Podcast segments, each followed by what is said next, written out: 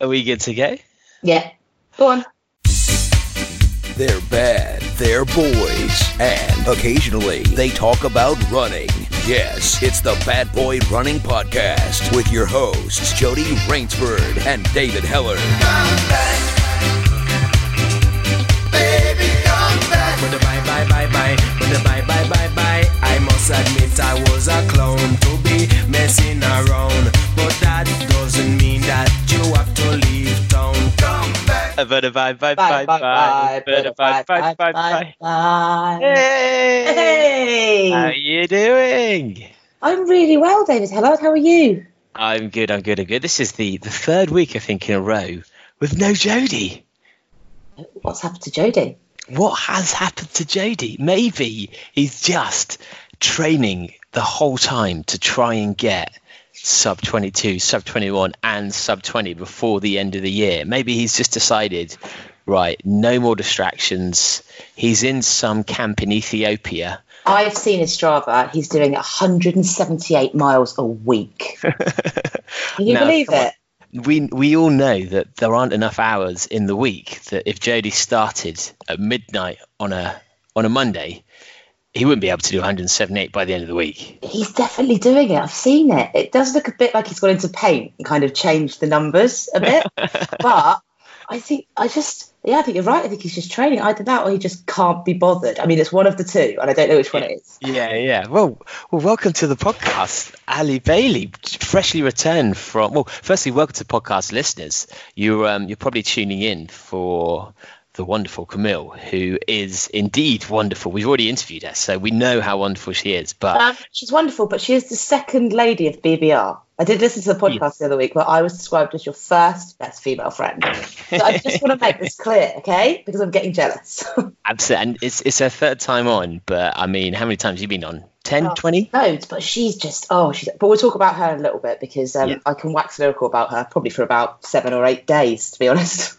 And we will at the end of the uh, at, at the end of the interview. But um, how are you? You've just uh, you're not looking very tanned. Um, because I'm a goth and I'm against a white background. Um, I'm really well, thank you. I've just literally come out of a massive depressive episode, which I think has been brought on by a few things, but one of them is obviously adventure come down because I've just got back from watching the rains fall in Africa, in Namibia. And um, the rain did actually fall in Africa. Did it? No. for a little bit, yeah, it's amazing. Oh, Um, fantastic. just for like maybe three or four seconds. But um, but yeah, um, I, I feel a lot better now. But I've been in that sort of you know no running, I hate the world funk. Yeah. Um, I've been exercising self care as we all should do, that is, and um, I feel a lot better. So that's really really good. But yeah, I just got back from Namibia. It was the first race to the wreck, the first official public. Come on, everybody, come run across Namibia, and it was amazing. Yeah, I mean, so do badders if you if you're not aware, which basically means this is the first time you've ever listened to the podcast, because everyone on earth is aware that Allie Bailey is a rat race ambassador. Um, yeah, race to the wreck. It's it's one of those races that I've seen the video. I, I've heard of you and Gila and Pete talk about it, but the actual whether It's- it will work with people cycling and running, and then the logistics, and it, it seems like a f- far harder thing to put to put on than something like the MDS. Uh, I'm sorry, but it makes MDS look like fucking park run. Like it's basically in the middle of the Namib desert, and it's it's across the Namib-Naukluft Park, which is a private government-owned park. So you're not allowed on it unless you're with a touring vehicle, right? So you have to pay like fucking ludicrous amount of money to go in a vehicle. You're not really allowed to get out uh, to go and see the like the oryx and the zebra and the big cats if you're lucky. But people can't go there. You can't just go and open the gate and run across it. So um, Rat Race is the only company in the world that are allowed to do this. There are other Namibian um, ultras, but this one is extra, extra special because you're running across parts of the desert that nobody's ever run across before, which is quite an extraordinary thing when it's it's the oldest desert on earth. So um, yeah, so we went out last year and did the recce to see if it would work, um, and it did. Uh, but it worked with however many people there were, like five of us. so like five people, like some tents, some cooking staff, you know. But this time we took 38 people out there. Um, that was the people that were running it, and then the crew was about there must be 30 of us. So you know you're looking Really? Have one on one. Oh yeah, well yeah, because you've got on the ground crew, uh, the gu- guys guys from a company called Live the Journey who are um, based out there who do tours, and know that desert like the back of their hand. Um, and then you've got medics and you've got Jim and you've got all the rat race infrastructure crew. Um, you've got Leo and um, oh god, who was oh Pete, Leo and Pete doing the uh, photography and videographies. Um, and then you've got the guys who are going to give because half of people ride their bikes for the first two days and half, and everybody else runs for the whole thing. It's five days. Yeah, what was the Um, breakdown of people who uh, who did the split of cycling or running?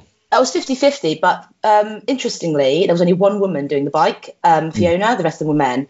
Uh, so with the bikes, you do uh, 100 kilometres a day for two days. So they start behind us, they start 100k behind us. And the first two days, they do 200k. In the first two days, we do 100k. So at the end of those two days, we dovetail and meet each other at the camp and all come back Yeah. together, which is really nice because at the beginning, you know, the first night, you're all like having beers and having a nice time. And then the next day is kit check, which was um, fun. Uh, no one, had, not many people had done a kit check before. So when they came up to me, they were like, "What do you want me to bring?" And I'm like, "Fucking everything, see all of it." Um, and then we're split up, and it's a little bit sad because you know you've got 20 a group of 20 people running the whole thing, and then a group of 20 biking for the first two days, and we don't come back together until the end of day two. So um, And like when you, if you were to line up those two groups, would you be able to to predict who was the cyclist and who was the runner? Oh fucking yeah, easy. like the cyclists are all. Um, to be fair, this group, I was quite worried about there being dickheads in their group because there's always dickheads. These are paying people, and I'm a member of the rat race team, so I'm not going to judge, but I do judge. Um, there was not one idiot on that on that uh, race, not one. There was There no 20. there were twenty. There were twenty bikes, but there was no one that was an asshole. Like there was no alpha because the thing is with with these bucket list events, you can't win them you know you've got you, you you're in it for the, the experience and they are hardcore. Like I, you forget how hard it is but i had I had a girl that run the mds five times. She was like this is fucking horrible. I was like yeah but it's amazing as well. Um, she loved it and uh, she, she's coming back. So Is um, that going to be the front poster? yeah it's, it's, it's fucking horrible. Come and do it. Yeah, Um, Survivor. yeah, but but um, the cyclists you could tell. They were, a lot of them were kind of tri- ex triathletes, you know, because look at their legs and you could tell. But um, there were a couple of people that never done anything like it before, which was really funny because those bikes are horrible. Um, and they give you really bad chafing. And do you imagine riding a bike for 200 kilometres over sand dunes and rocks and not and in 40 degree heat as well? Um, and uh, so there was a lot of suffering on the bikes, like a real lot. Like they all came in like Vietnam legends at the end of day two, like walking like cowboys and uh, dying. And I'm like, you've got three days running to do now. P.S. June day is on the fourth day. And I guess there's Um, no fridge as well to store your EPO in either. So There is no fridge uh, to store your EPO in because it's full of beer. And this is the thing, right? This is a fucking military operation. Every night, 40 tents have been set up, really decent tents with like off the floor beds. Um, we've got a huge mess tent. We've got chefs cooking huge dinners for everybody. So, like massive buffets. We've got showers. We've got toilets. We've got, and we're in the middle of fucking nowhere. It's amazing. like, and they put all this stuff up. You get there and it's up. And then you eat, you get a bed, you leave in the morning and it's gone and there is no trace of it. It's amazing. It's like we were never there. And do Uh, people do people want that level of comfort? I guess because in my head it almost goes against the challenge because you're so used to these. That's because you're used to yes. Yeah, but- it's, it's a sufferfest. It's supposed to be a sufferfest, right? This is not a sufferfest. It is very, very hard. But um, you know, we want people to be comfortable. We want people to get to the end of it, and it's it's harder than MDS. It's the dunes are higher. It's a lot longer. It's it's very different terrain. It's loads of different. Well, obviously MDS, I haven't done it, but I know that, and I know there are lots of different types of terrain. But we're not asking you to carry a tiny backpack with hardly any food and We want people to be happy, healthy. Want them to enjoy it. I want people to stop, take a look around them, realize where they are, you know, and have like an amazing, amazing time. It's a completely different ball game to MDS. If you want to do MDS, you want to win something, go and do MDS. This is about like living and taking in your environment. So as much as it is really comfortable, it's not a walk in the park, like by any stretch of the imagination. And there were lots of really bad feet um, feet injuries. You know, people not looking after their feet. There was some dehydration issues. Um, there were people having mental issues, like they just thought they couldn't do it anymore. But the best thing about it was there was no internet at all. So we had an internet box, but we didn't use it. And watching all these people who'd all come from different walks of life, sitting around a campfire every night, talking to each other, having proper human conversations, laughing, like there's people that have made friendships there that now like i know because i'm taking on people for test pilot and a lot of them are coming from namibia and saying i want to do it again because so and so's doing it um, that is just brilliant especially when all these people come from like pretty high intensity jobs and backgrounds some of them are students some of them are you know proper high end finance workers some of them are paramedics some of them are teachers but they're all talking to each other and getting on with each other and i'm like this is i think that's one of the big selling points is this is for a time for living and if we'd had internet, they'd have all been in their tents on their phones uploading to Insta, and nobody was, and it was really, really great. But it's not. Don't get me wrong. It's not a holiday camp. Like it is. You're still surviving. You are being fed really well, and you've been given water, and you've got vehicle support and all that sort of stuff. But you can go for like four or five hours without seeing anybody, Mm. just following lines because you stretch out across that desert, and it's. Oh. Um, And what are you following? What are you navving to? you've got a GPS uh, GPS files on your watch uh, to put on your watches, and that's one of the man- mandatory pieces of kit. You need to have a watch or a or um, a file viewer. Um, every day we check that everybody's watches were charged, and they had those. But we've also got five or six support vehicles um, who drive ahead and behind.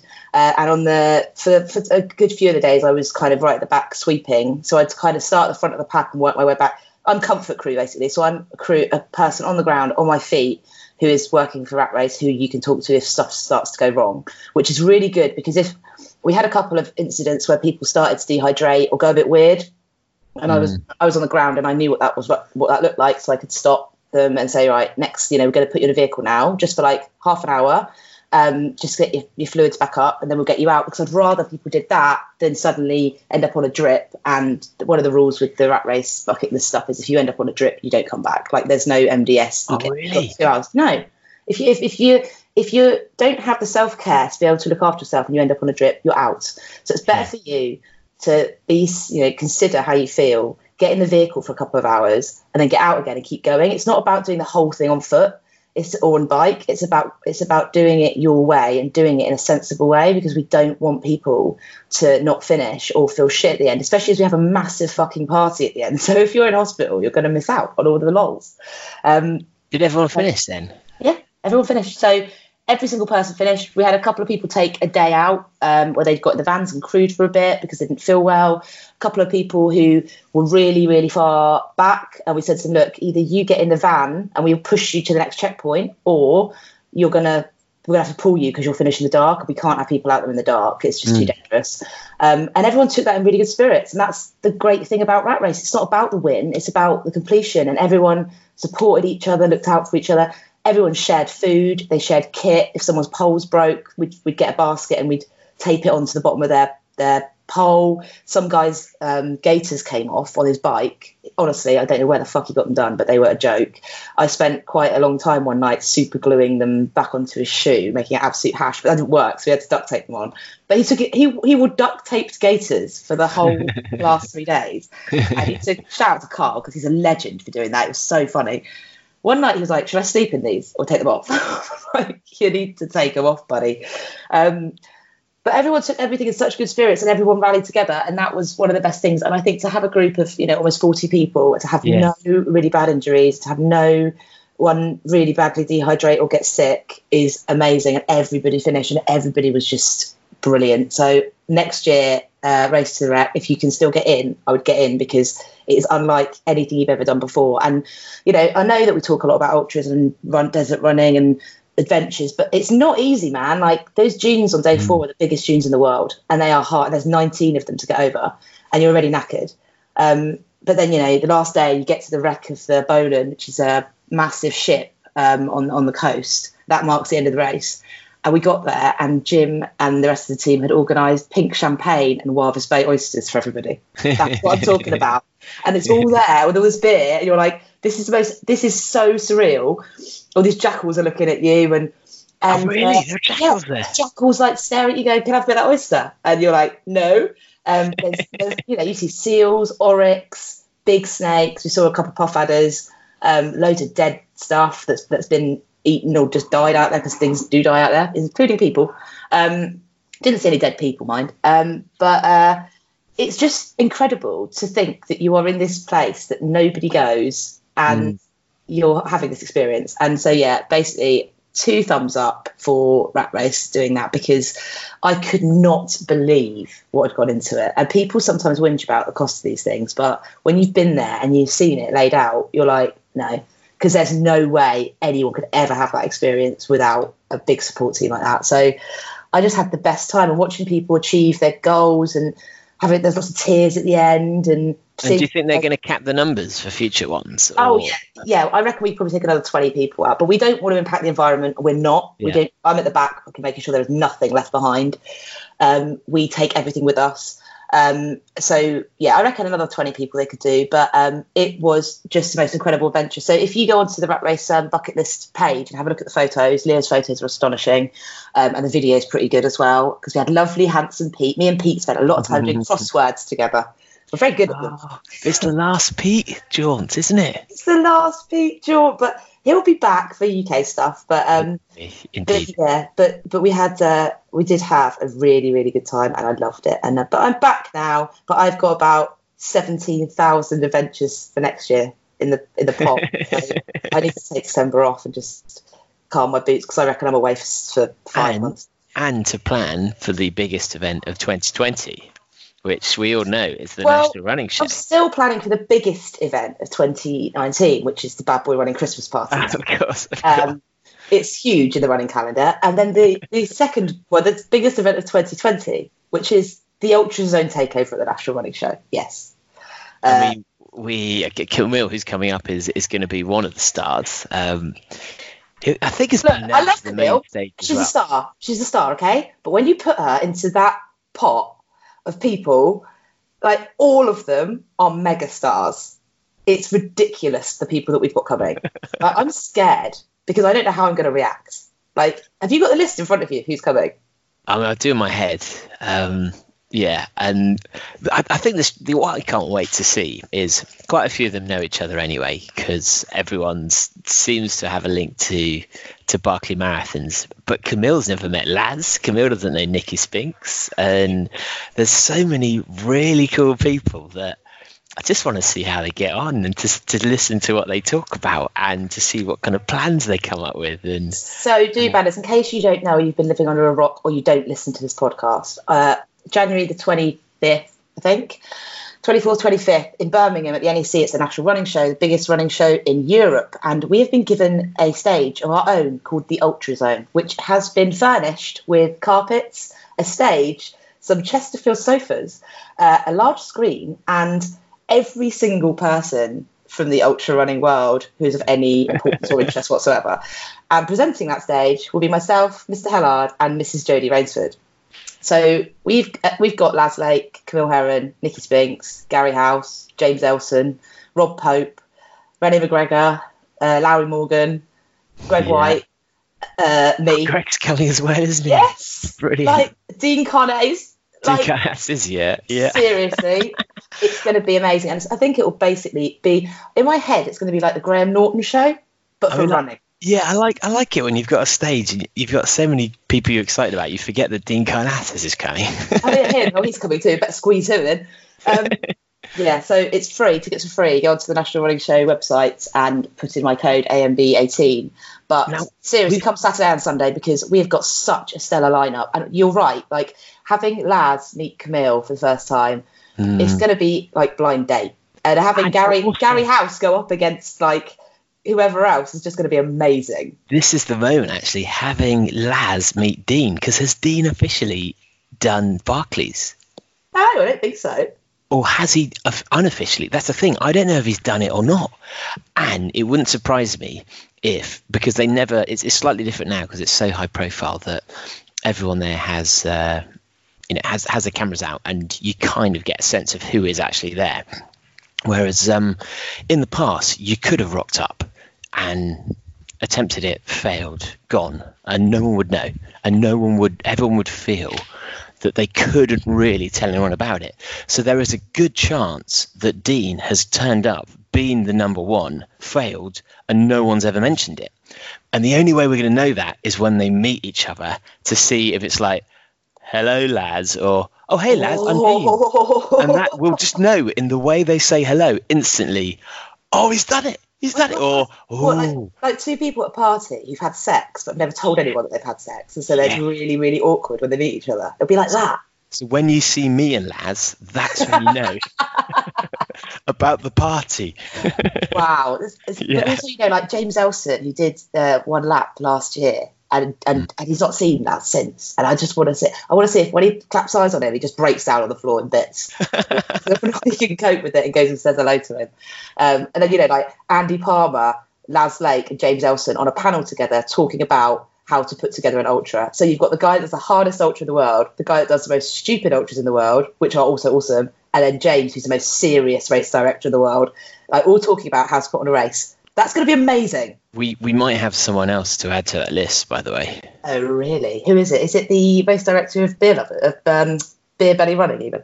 Even even better than that, the race director of Badwater Oh my god! happens to be popping over as well. Sure, just pop in. Anyone, just pop in. Mike Um, said to me, "Can you fit him in?" I'm like, yeah, I guess, yeah. He can uh, he can help on the Bad Boy Running stand if he wants. Um, yeah, you can dish yeah. out t-shirts. But that's the other thing. We've got a great big stand. Loads of do-badders are going to be there to talk to and meet. We're going to have some fun games to play, and uh, the Bad Boy Running Club will be there. Basically, it's going to be a massive takeover. James Appleton, the famous photographer, um, slash Coming along, yeah, he's coming to our photos. amazing. Squad. So we're going to have some great photos. Um, and Now, uh, we've yeah. got a dilemma because there is a, a kind of speakers dinner on the Saturday night, which obviously is the night where we want to be out and about. So I don't know what to do because I've had to think about this, right? And Yeah. I think that we're going to be able to split the squad. So I think that the Barclays marathons will go ahead uh, because our dinner thing, the dinner thing, is at seven thirty. So if they start the Barclays marathons at half eight, we'll be able to come straight out of dinner and go to the end of the Barclays oh to make sure that we're there. nice. So 'Cause actually, I reckon it's probably going to finish about 10 Barclays marathons. The deal will be we're coming up with a route. You have to go to as many Barclays cash machines within Birmingham as possible and get receipts, bring them back to me or someone at the Brewdog, uh, and the winner will buy everybody a round of drinks. And I'll know who the winner is by how much money you've got in your bank account. the winner will buy.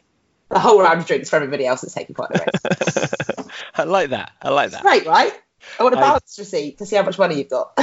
Oh no, I've just thought the only Barclays account I have is uh that's my ISA I'm saving for a deposit for a house. That could end really badly. Brilliant. Drinks are on you. That's not actually who's going to win, but we are going to do this really fun race, and it's going to be mapped. So we'll have maps available at BBR stand. I think it will start about eight, a couple of hours, like running around, or by any means, because some of the cash points are quite far away. Um, you can do it in teams, but yeah, we'll put full details of that up um, uh, in early January. But we will work out a way to, to do both. So um, don't worry, do badders and non do badders. There'll be lots of lols to be had at the running show. Hell yeah. Now, um, before we go on to Camille, I'm just trying to think of, well, there's so much stuff going on in the news at the moment, but did you see recently a father and son broke the world record for the fastest combined time of a marathon? Well, I don't understand what that is. What does that mean? They, they combined, they both ran the same marathon together yeah. and they, they set a new rec- record for their combined times sub five hours for a father and son. Mm, is that impressive? the son, so the father beat his son, and he's 59. Yeah, but that doesn't surprise me because I think with men, the older you get, the better you get. Because I think you got more time to train. Are How you old is the son? Big Are Was you the son listening, Big D? six? Yeah, that's right. Yeah, the son did a one hour, so a four hour marathon. The son's 34, father's 59. Okay. But um, I mean, that's going to take some beating. You've got to wonder what Kipchoge's dad's like, what- kind of state he's in. Oh, come off it. He'd Right, have to run a sub three. So, so let's think about this, right? What were the two times? What was the dad's time? What was the son's time? So, um, 232 and 220, 220, no, 231 and 227. All right, that now you put that because I'm not very good at maths. So now you put that into context. I'm like, yeah, that is pretty punchy, isn't it? Yeah, and you've got to wonder whether they're running together as well. Can you imagine that? If you're running with your dad and then he just steps on the gas, runs away from you. Yeah, ah. that's wow. That is actually quite because I was, you know, Dominic Spain and his dad hmm. both run, and I'm like, that could be something for them to train towards because I've met both of them. They are both glorious, glorious human beings, but they are competitive, and it would be funny. Yeah. But we might end up killing Nick, so we don't want to do that. Yeah, and that I mean, it's going to take some doing to catch that as well, isn't it? It really is, but yeah, that's that's fucking fast, isn't it? Maybe Richard McDowell could get his son to start running, who is like six or seven or something. Get out of the buggy, you lazy shit, and then maybe he could do it. I don't know. Yeah, I mean that. I guess that's in their future. Now, um, relating to this, is, this was posted a while back, but um, we've we've had a few unusual episodes. The one that you re- recorded with Matt, where you t- talked about, I guess, the Me Too movement in OCR. Int- interestingly enough, Park Run have now said that they're actually closing down all of their official Park Run um, Facebook. Just checking if it's pa- pages or groups. Um, What? all their groups, all the parkrun groups are now closing down because they, um, from from what I can tell from the Twitter feeds of people discussing it, they got to the stage where they turned into people being assholes all the time. Or being assholes or showing their assholes, like just being horrible to each other, or or sending dick pics to each other. I, I think it was just being horrible to each other, and um, they, you know, people saying that's not how you do park race. It's not a race. You know, all these things that we find quite funny. I think they just decided, well, actually, why have why have this kind of animosity created in these um, in these groups linked with our name? So they're closing them all down. honestly, like, what do you think about that? Do you think that that's the way to do it, or do you think there is another way to do it? Because at the end of the day, people are people, and it's mm. very, it is hard to admin people. But the funny, Yeah. I mean, our group's not that big, but we do a pretty good job on our group. But I don't know if saying, "Oh, right, it's not working, kill it," is going to work because this, the groups are still going to pop up everywhere, and people are still going to be assholes, and then you're going to get charismatic leaders like you did with the Spartan thing. Yeah, that's like, true. come Actually, everybody, come to me. I'm great and kind. And the next thing you know, you've got a Spartan situation on your hands. So I'm not. yeah. Are they going to stop people using the Park Run name? Are people going to be like Park Run unofficial? Like, how are they going to do it? Well, there are lots of other park run. There's park run stats. There's a there's a park one park run winners group, which is my favourite group. Do bad as uh, get in that one if you haven't already. But is that um, an ironic group or is that an actual group? that is a group that we set up as a oh yeah. um, oh yeah. Oh, purely everything in it is just to wind people up. Um, it very very silly and nothing ever happens in it. It's just there to um, just just for the person sat at home who reads it and gets furious with existence. But um, yeah, that's I think that's a good point because these other groups will um, will exist and do exist, and even if they no longer call themselves Park Run in the title, you could ha- you know you change it to fight. Even the, the, the podcast of Park Run is is was it five five k weekly timed or something like that. So it's you can allude to it. So there are going to be groups. It's the same as to Park Run. Spartan. Like Spartan hmm. said, this has got nothing to do with us. These are just people that have set up these groups, and that's what will happen. You'll end up with people. You're going to get, yeah, like with the cult that is Park Run. You have these charismatic leaders, like people that mm. are race directors, people that are literally obsessed with Park Run, who will set up these groups and mark themselves out as the leader of the Park Run group. Start they'll selling sell- merch, which is yeah. slightly similar to Park Run. yeah, they'll start self adminning and making it into like a dictatorship that whatever group it is. But then that is that is Facebook groups, right? You can't Mm. you can't. I mean, if somebody went off and decided to start a new Bad Boy Running Facebook group, and we have had uh, a debate about this in the Bad Boy Running running club group because we've got regional reps and they go off and sometimes start their own little regional rep groups which we're like that's cool because i understand why you're doing it but we don't encourage it because then we've got splinter groups everywhere and it's not a politically bad thing because you know me and susie rule the bad boy running club with an iron fist and there would be no twats in there but um but at the same time you can't stop people doing stuff like that. It's it's very difficult right? Well, unless you, unless um, Facebook turn around and say that it, it might be that there is a rule that you've, if you've got a copyright or a trademark, you can just close down groups that use that. I don't know if, if the other thing is right a lot of people rely on these groups for their social life for their mental health for their the way that they communicate with people right? And i know this from um, what's been happening with another group that anya is involved with uh, if you say i'm going to shut this down it takes away people's lifeline So it does to the to like the outside world. Like you know, Dave works in a solicitors. He doesn't know anyone else that runs. The only people he knows are the people that run Park Run, and the only communication he has with them are on the Park Run Facebook group for his area, whatever it is. That's gone, and he feels like his lifeline's been taken away, and that's Yeah. really not great. And and you know, I think that with the Bad Boy Running Facebook group, which you can join, ladies and gentlemen, um, that's a lifeline for a lot of people to communicate with people who understand them. Do you know what I mean? Who aren't the guys at the Harriers at the weekend who want to win everything. These are the these are the people that talk about the silly bits of running. So I don't know whether that's a good thing. Have they said when they're going to take them down, or are they just going to literally blitz I think it may have already happened because this this was a, a couple of months, well, a month and a half ago now that it was announced on Twitter, and um, yeah, I think they've probably just gone. But yeah, as you say, that it, it then becomes difficult of if you accept that they're going to exist and therefore you bring them under your banner, who then does police them? Because it's so hard to get someone who well, enough of a good of a team that understand it, that aren't going to let power to go to their head, or That's it, wasn't there gonna fights. There's an issue. Was it Parkrun? I can't remember what, who it was, but somebody basically employed a social media company to go and do the adminning on their page. And it was a hmm. big page, and everything went tits up because the person doing it did not understand the group at all. they hadn't been in the group, so they're like delete, delete, delete. No, turn the comments off. Stop it. No. Oh, you're awful. And it's like whoa, whoa, whoa, whoa, whoa. That's like not how we do it. Can you imagine if we got social media companies to come and admin the BBR Facebook group? Yeah, There would be nothing on there. Yeah, completely. But um, yeah, it's it's it's really interesting because Facebook have ne- I've never seen Facebook talk about groups, and actually now groups are pretty much the only thing I use. If groups and events, the only things I use Facebook for because none of my friends really post anything anyway. When was the last time you put something on your timeline of any, like your personal timeline of any interest? Like I used to go on all the time back in the day. Like I'm at a gig, I'm doing this. Look at my life. Aren't I the best? Look at this cute pig. I never put anything on there anymore unless I literally need somebody to tell me the name of a decent accountant or a plumber because everything else is groups and pages. Like that's Probably it. once a year, I think I probably should put on something for Clif Bar. hey, Clif Bar stuff, and then sponsored by Clif Bar. Hashtag ads. And maybe you should go on Instagram. There's this platform called Instagram, right? When you're like an ambassador or you've got a sponsor, it's really good to use Instagram.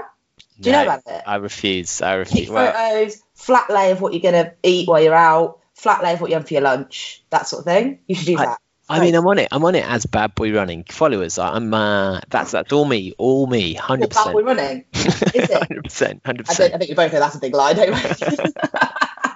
Yeah, thank you, Anna. Thank you, Amy.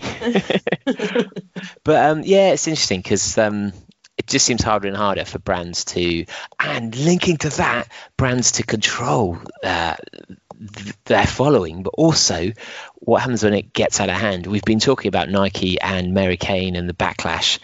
Amazingly, Nike have had a, a walkout of 400 staff in, pro- in protest at their refusal to rename the buildings that are linked to Salazar. Oh wow! See, I, I don't read the news or go on Twitter, so this is all great for me. This is like a little bit of a news spiel. I hope everyone else is enjoying this. Four hundred people walked out. It was, and um, it's either 200 or 400. And they've, the, there's an article that was written about it, even by the New York Times, I think the New York Times. And what they were pointing out that was quite interesting is that there have been walkouts of companies before, and you get that at Google, for example, when Google were um, suddenly using their software to actually help the the US defense come up with AI for their drones and things, and they're like, Yeah. no, this is this is fucked up. But what they were saying is is dramatically different. Is that everyone at Nike has drunk the Kool Aid, and that everyone is fully cultish and fully into the brand, and that it's really rare to have anyone speak out at Nike because everyone is so in, even like th- their campus is is, is set away from everywhere else. If you think about most you, companies, uh, have you read the book No Logo by Naomi Klein? yes, I have. Right. indeed. So she talks about Nike in that, right? And she Mm. talks, and this was written a long time ago. This Yeah. is when I was at uni, so it must have been like 20 years ago.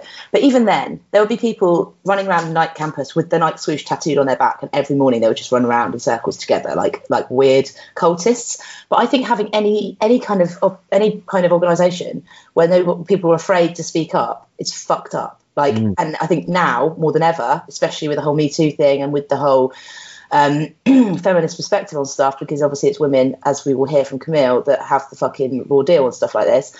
it's that shouldn't be the way that it is. But having, you know, well, there's 400 of them, or even if there was 200 of them, that's power in numbers, isn't it? It's like you can't do anything if we all go somewhere, or can you? Because even when I worked in music, they would say to us, you can't do that or say that, or you'll do as you're told because you're lucky to have your job. And I wonder if at Nike it's the same thing. You're all lucky to work here, so you all have to do as we tell you to do, basically.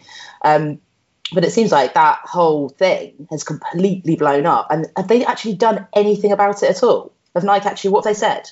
They, I think they are going to be renaming the the buildings, um, which of course they should do. Renaming and the buildings is great and everything, but what are they actually doing about the ingrained issue with their athletes? Yeah, and and that's what um, I mean. They they've they have been good at recognizing that their contracts for athletes were um, were basically unworkable for pregnant women because it's all performance bonus pays. Um, which, if you're pregnant, you you don't get paid. Um, you don't get your performances and things like that. But um, yeah, I'm not sure on this one. I'd have we, this is one to follow again. And and as you say, I, I think if you are a company you can't speak out, you should speak out. And if if repercussions happen, great, leave the company and and go go elsewhere. Obviously, that doesn't work for everyone, but I think if you work No, for Nike and your money. headquarters, Everything's about money. Everyone's, you know, everything is about money. It's about who's going to sue me, or it's about, especially in America, it's about, oh God, I haven't got any money. But it's like, mate, people need to stand up a little bit more and say, say what's happened because, and I'll, I'll honestly tell you that like I'm, I'm one of those people who worked for a long time in music and I've got a lot of secrets in my head. And if somebody craved it in with a hammer, they would all come flowing out. And I've been too afraid to talk about them.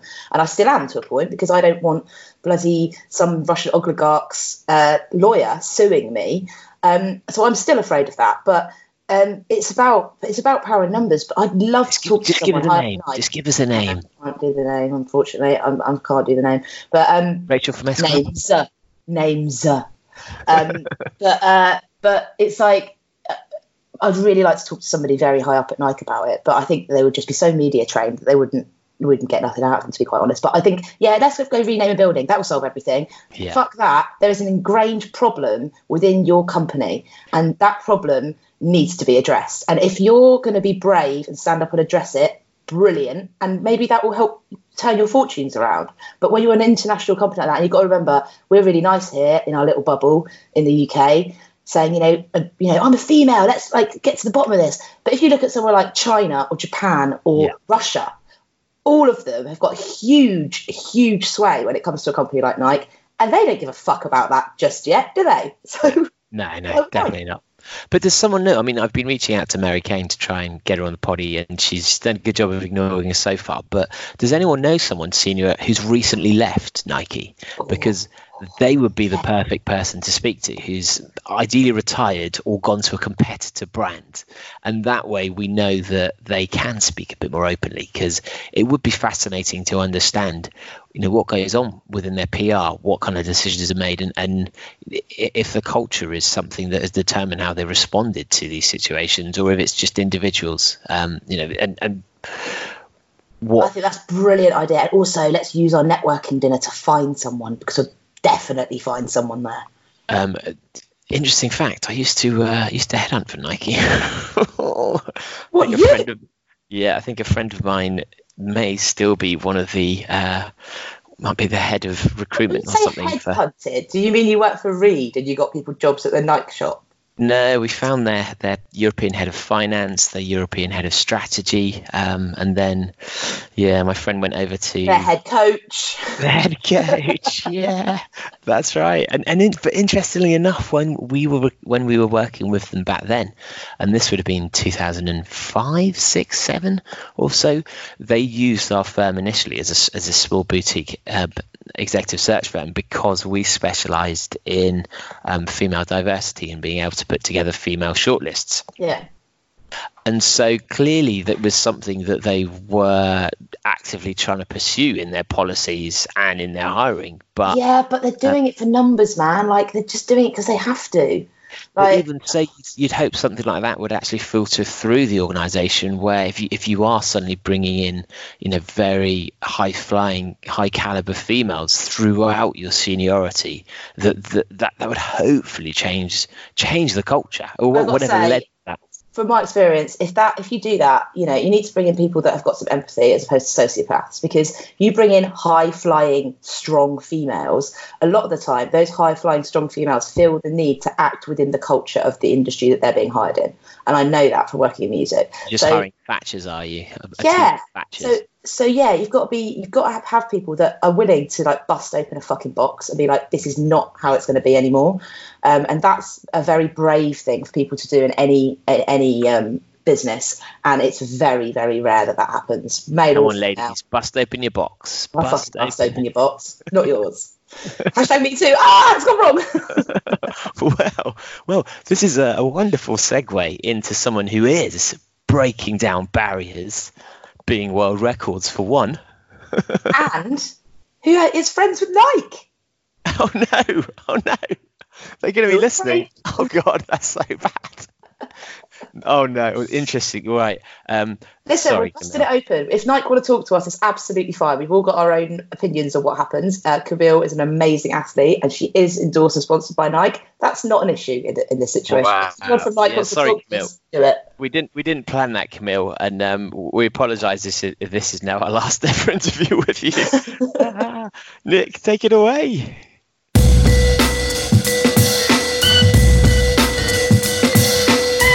So, do badders, we have um, for only the second time someone returning for the third time on the podcast. Um, you, well, if you don't know who Camille is, then why are you listening to this podcast, basically? because she's been winning everything, she's been setting her records. But welcome back on the podcast, our favourite, Camille Herron. Hey, Yay! Hi. how you doing? I'm doing great. Yeah, we're we're as I uh, mentioned to you earlier, we're trying to move everything from one house to another uh, today. So our house is full of boxes and uh, furniture, and just having to get all that sorted now. So So, are you here or there? If if that makes sense. Yeah, yeah, I'm I'm I'm all good now, but I've been been leaving it up to my husband to do all the the all the moving. So. And you're you're moving to Colorado. Is is that because is that because of running? Yeah, yeah. So um, we we decided that I, with the way that my running career is going, that I'm going to eventually get into more trail running, and I needed to be a little bit closer to the mountains. So um, yeah, and I, I actually quit my day job in research a couple months ago, and um, we had bought this house a year and a half ago, and so we're finally getting everything moved up into our house, and uh, you know, fill our walls with all my favorite uh, inspirational paintings and that sort of stuff. So yeah. How it's because that's really interesting. In the the first, I guess the first two episodes, a lot of them was spent talking about how it was almost um, a revelation that you you trained for things like comrades, where you Yeah. were pretty much running entirely flat, except for one session every other week where you go and just go hill, hill, hill, hill. So, so now that you're moving, um, now that you're in Colorado, do you know how you're going to train? Like, is is this new territory for you? Yeah, actually, uh, so where we moved is Alamosa, Colorado, and I lived and trained here at the beginning of my marathoning career. So I'm very, very familiar with this area, but at the same time, I mean, there's a lot of stuff that I haven't seen because trail running is still very new to me, and so I haven't really gotten up into the mountains as much. Um, and so I uh, Alamos is really cool because it's it's a running community. They uh, have Adams State here, uh, who has won like a gazillion national championships at the collegiate level, and there's a lot of elite and professional athletes who have lived and trained here. So uh, they're all excited that I'm here and that that we're gonna you know be calling this our, our permanent home now. And um, yeah, just take me places, explore the mountains and stuff. So. How, how does it, how does that work? Is there a running club that you you just walked in on a Tuesday night and you were like, "Hi, I'm Camille," and they're like, "Right, can you run a five? You run a five k before? You know, can you do sub thirty, or, or did people like? Did, did, you have to like sign up to a club essentially? Oh gosh, uh, no. I mean, since since I trained here at the beginning of my marathoning career, like I got to know the locals and all the runners and the the coach at Adams State, um, and so so yeah, I we definitely know the people here, and uh, you know we've been able to assimilate into the community, and uh, I actually I, I'm being honored by the Rotary Club here at noon after I after I get done talking to you. So um, yeah, I mean everybody's really excited for me to be here, and uh, they want to help me, you know, to continue with my running career. And um, yeah, I mean it's it's I think they know who I am. So and do, do you still have some Strava segments and things then that are all set up in the area that you can now go out and just see how you compare?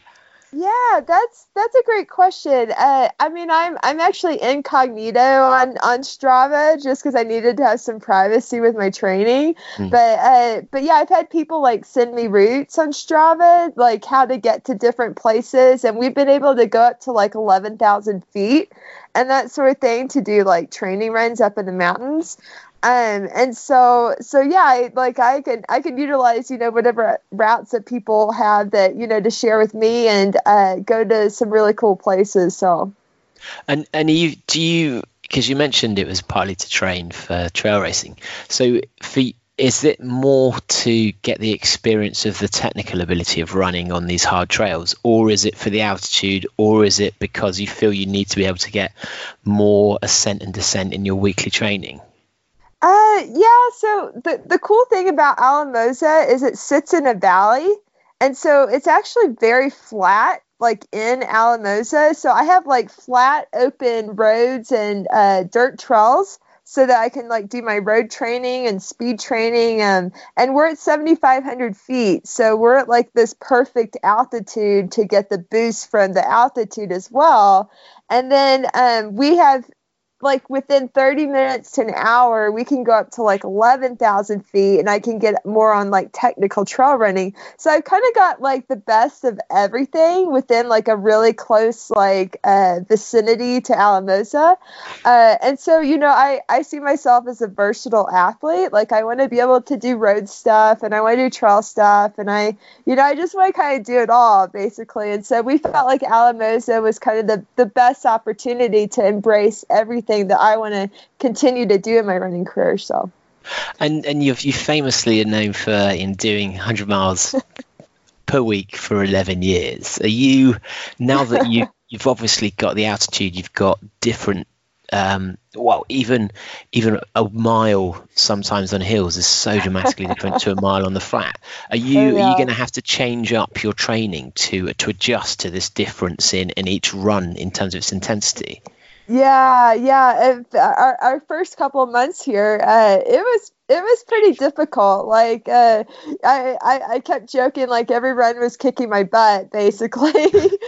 um, I mean, it's it's it's pretty humbling to come up here and you're like you're like I can't breathe, I can't breathe, and um, yeah, I mean, I do a lot of heart rate training. Mm. So when we first got up here, uh, to know like what my easy pace effort should feel like, you know, I would even though I felt like I was going to cough up a lung, I had to trust, you know, what my heart rate was saying uh, for for to get whatever effort for from a workout. So if I'm doing like a progression run that's like a, a tempo pace, uh, mm. I would try to push my heart rate up to 80 to 90 percent, and so my actual pace may be like 20 seconds off of what it is at sea level. But I know that I'm getting the cardiovascular stimulus, you know, that's comparable.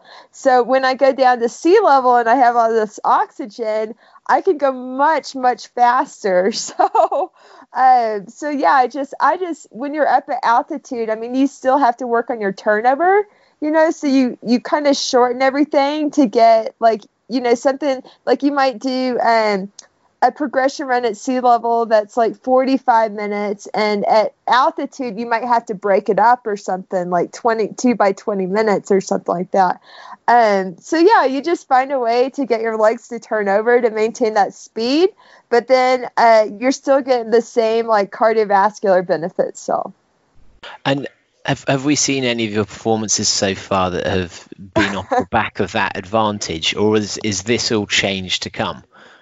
Uh, yeah. So actually, my my 24 hour world record uh, that I just set at the the world championship, I did all of my training for uh, at high altitude. So, uh, and I broke my record by almost five miles or 8k. So I think I think it definitely uh, gave me a huge huge benefit. And uh, so yeah, we were pretty excited about that. Now we're going to come on to the the hundred mile in a, in a few minutes, but you mentioned that, yeah, that your focus now is to to change to more trail rather than just you know you kind of flat straight road running and records. What what's been the the reason behind that decision? Uh, well, I mean, I still kind of see myself as a versatile athlete, but you know, I'm I'm 37 37 years old, so I'm not going to be fast forever. So I kind of have to think about, you know, where I'm going to be five years from now or 10 years from now. And so I feel like once I have gotten all the, the world records out of me and I feel like I've maximized my speed potential, that I could get into more adventure running and uh, get the experience to, you know, do races like UTMB or Hardrock, uh, you know, these, these kind of like more uh, very different from road racing, you know, experiences. And so, um, so yeah, I mean, I, I really, for me, I really just want to conquer everything I can. And uh, I like to go long, I think is the thing. Like, I feel like the longer I go, the, the, uh, the more like soul fulfilling it is. Like, it feels like it feels like it's a whole movement of you know finding out what's possible. And me especially as a woman i mean a lot of women are you know just getting into these longer distances you know 100 mile 200 mm. miles six day type events. And so it's like well you know maybe i can beat all the men you know maybe i can get closer to the men's world records you know. So um so yeah i kind of see myself evolving into more multi-day type racing running and more adventure running and um, yeah i mean just showing just showing what's possible for women and that we're strong and we can keep going even further so and and have you got a sense yet in terms of like your skill gap or your ability gap? Because obviously coming into to trail, there are some people who've grown up with these hugely steep or descents in a sense. You know, do, do you think is it something you you're actually naturally quite good at, or is it going to take you a while to adjust? Uh, well, I've I've done really well on trails. Uh, even even from I think my my first trail race did not go so well.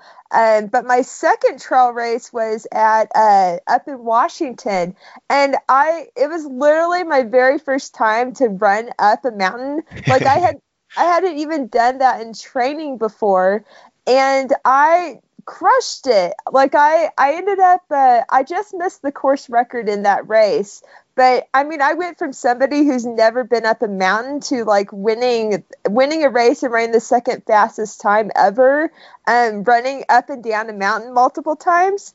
And uh, so, I mean, I think I think just from a fitness standpoint, that that somebody that's a good uh, that's built for ultra running that they can translate that you know as a road racer into mountain run just the fitness.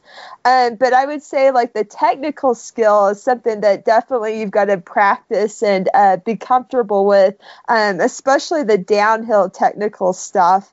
Um, and and so I've I've definitely uh, you know I have to get my trail legs ready you know whenever I'm uh, building up towards a you know, something like Western States. And, you know, I try to practice my technical trail work a couple times a week for that. So because you're you're kind of known for quite a, a shuffly style in, in how you run, which is obviously not not a problem in any way on road or on flat. But have you found that a problem in that even on some ascents uh, for normal um, gait, you have to be more aware of lifting your yeah. legs up when tired. I mean, has has that oh, has sure. that caused issues for you? Yeah, you know, um, so I, I have to say that I think I'm getting better. um, when I, I went ran the Tarawera 100 miler uh, back in the spring, and I had done the 100K uh, two years before that. And during the when I ran the 100K, um, I felt over and over and over again. Like there were all these like oh, no.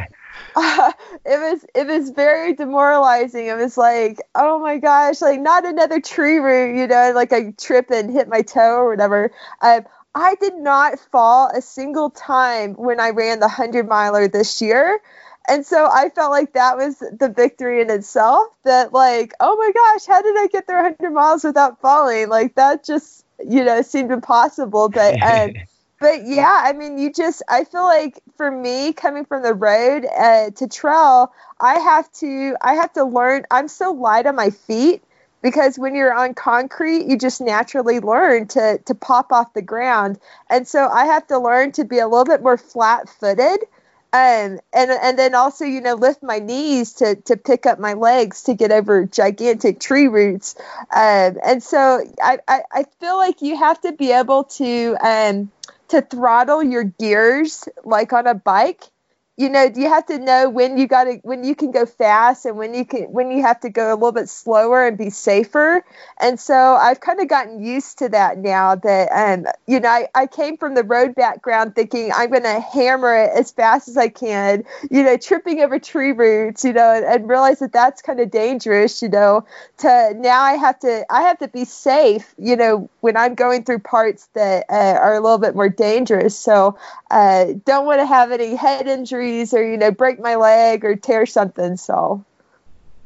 And and how have you found the reception so far? You've mentioned how moving to colorado they're all excited about how you can help with the team and also uh, you know represent with them but has there been a, a, kind of fear factor from some of your competitors who uh, who are already in trail running or kind of some skepticism or, or negativity negativity at all uh, yeah, you know, I think, um, in fact, I actually just did an interview for Runner's World about this um, because, I mean, I came into the sport and uh, into ultra running and I immediately had success.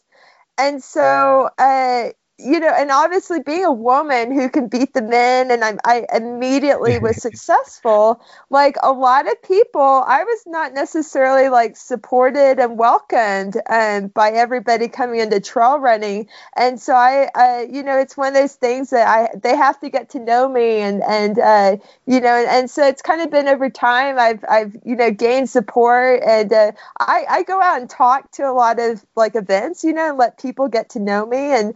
Uh, so I, I am gradually developing you know more of a following and people realizing like you know they don't need to be scared of me you know i'm not this like mythical like woman you know like uh you know so i, I think like uh, it's just kind of been a process of getting to you know assimilate into the community and uh you know be embraced by everybody. Uh but yeah, I mean, it, it's it, it can be a little scary because or a little intimidating for you know the men because here's this woman that can keep up with them, and uh, and you know, and I, I think that you know the cool thing about trail running is you're you're out there all day with each other and uh, you're sharing the day together and uh, you realize it's kind of more fun. It's kind of more of a social thing that um, versus road racing where it's you know really cutthroat. You're just out to like kill each other or something. Uh, but road but trail running and everything i mean you're spending the whole day together so you just learn to embrace each other. So so yeah i mean i i've really i've gotten to know the community and they've gotten to know me and um, you know things are things are pretty good now so Now, t- talking about support, because since we first spoke to now, you've you mentioned you you quit your job a couple of months ago. Yeah. Um, I mean, that's that's a huge, huge change, but also, I, I assume like a massive help in terms of training and being able to focus on on races. Like, what what's the transition been like, and and has it been hard trying to convince sponsors or trying to manage your finance? It is enough to be able to make the jump and um, and actually risk it all essentially on on your performances. Yeah, yeah, um, yeah. I mean, it's it's been a process over the past couple years to to get to where I could quit my day job, and uh, like when I when I I like I said, you know, I immediately had a lot of success, like my very first year, and people were kind of like, "Who is that?" You know, like this this woman comes into the sport like who is she?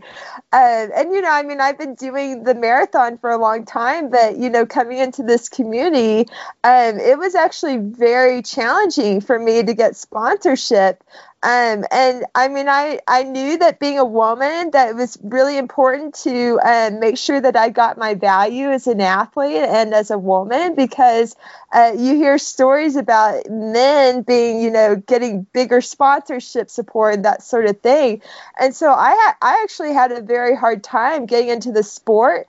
Um, I, I, my very first agent that I had, um, it wasn't a very good relationship, and he wasn't really uh, promoting me as as I should be, and so I had to change agents um, back in 2016, and um, I mean it was a difficult time for me because I I was being rejected uh, by sponsors. And here I had gone and won like two world titles, and I'd broken a world record. And um, so I had done all these things, but sponsors were a little bit like, well, you know, we're not really sure about her. Um, and so I had to get, I had to get a change agents, and um, he was the one that was able to make the connection with Nike. Um, and so, yeah, that ended up being, you know, my first very big sponsorship that I had. Um, but yeah, you know, fast forward here a couple years, and um, you know, I've gotten more world records. I've won Comrades, and and so I finally got to where I have enough uh, financial support that uh, I mean, we were able to buy a second home in Colorado, and um, we started our coaching business, and uh, so yeah, I'm I'm doing quite well. and uh, why do you think it is that it's that you were struggling to find sponsors. Do, do, you think there's was it a skepticism towards you as a new runner, or do you think there is a skepticism by um, by these marketing companies about the scale and the size of, of women's running, and therefore the the marketing dollar associated with that? Yeah, I I mean, you know, I think it's I I don't think it's just our sport. I think it's, you know, goes into basketball and, you know, women's soccer and um that that women tend to be undervalued and that there's such and especially being ultra trail running. I mean, it's a male dominated sport. And so uh women and I I felt like for me that I needed to get an agent because I needed to make sure that I was getting my my value. You know, I was getting I wasn't going to get gypped by companies, and uh, my my agent Mark Masselier, who who you got to to talk with, uh, he's a really great guy. Like he's been in the shoe industry. He knows what men are getting and you know can go to bat for me to make sure that I'm getting the same value as a man. And so I mean fortunately I've been in I've been in as a marathoner I've been in the sport long enough to know the value and the importance of having an agent.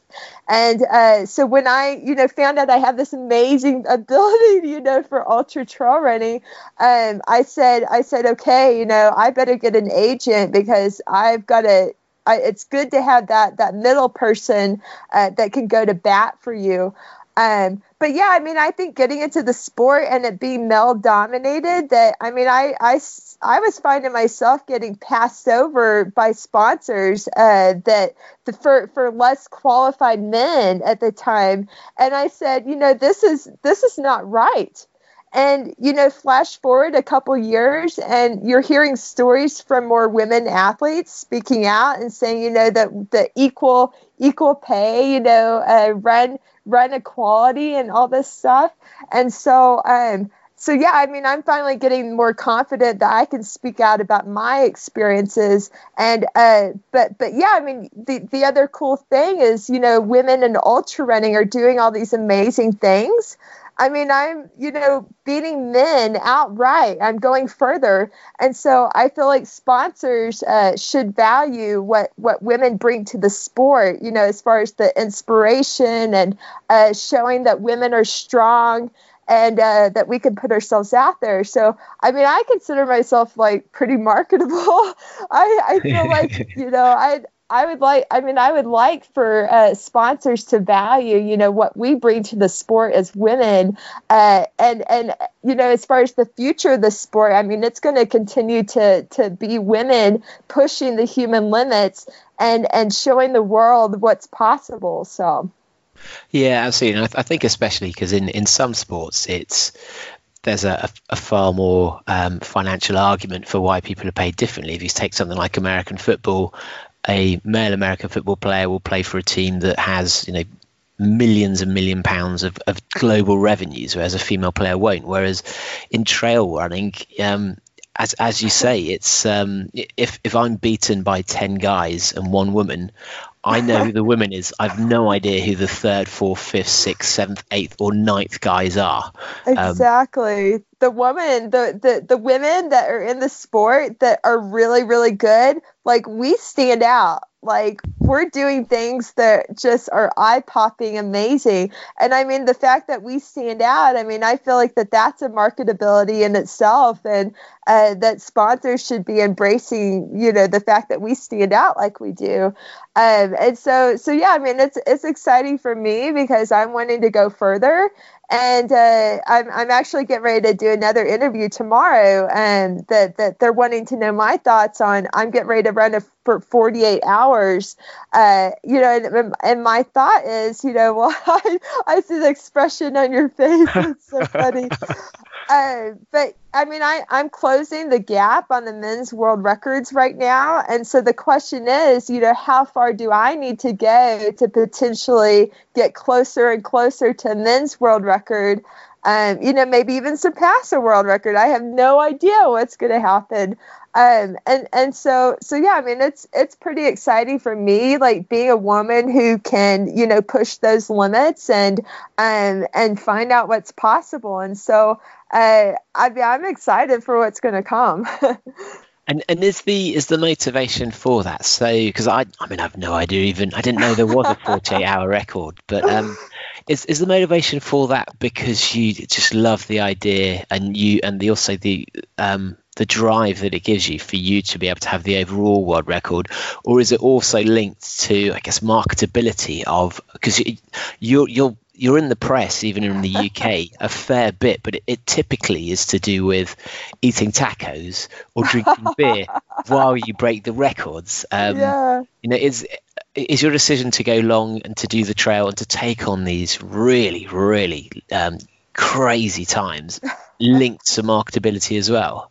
Uh, I mean, I like I would do it even if I didn't have, you know, major sponsorships. I, I feel like I'm I'm born for ultra running.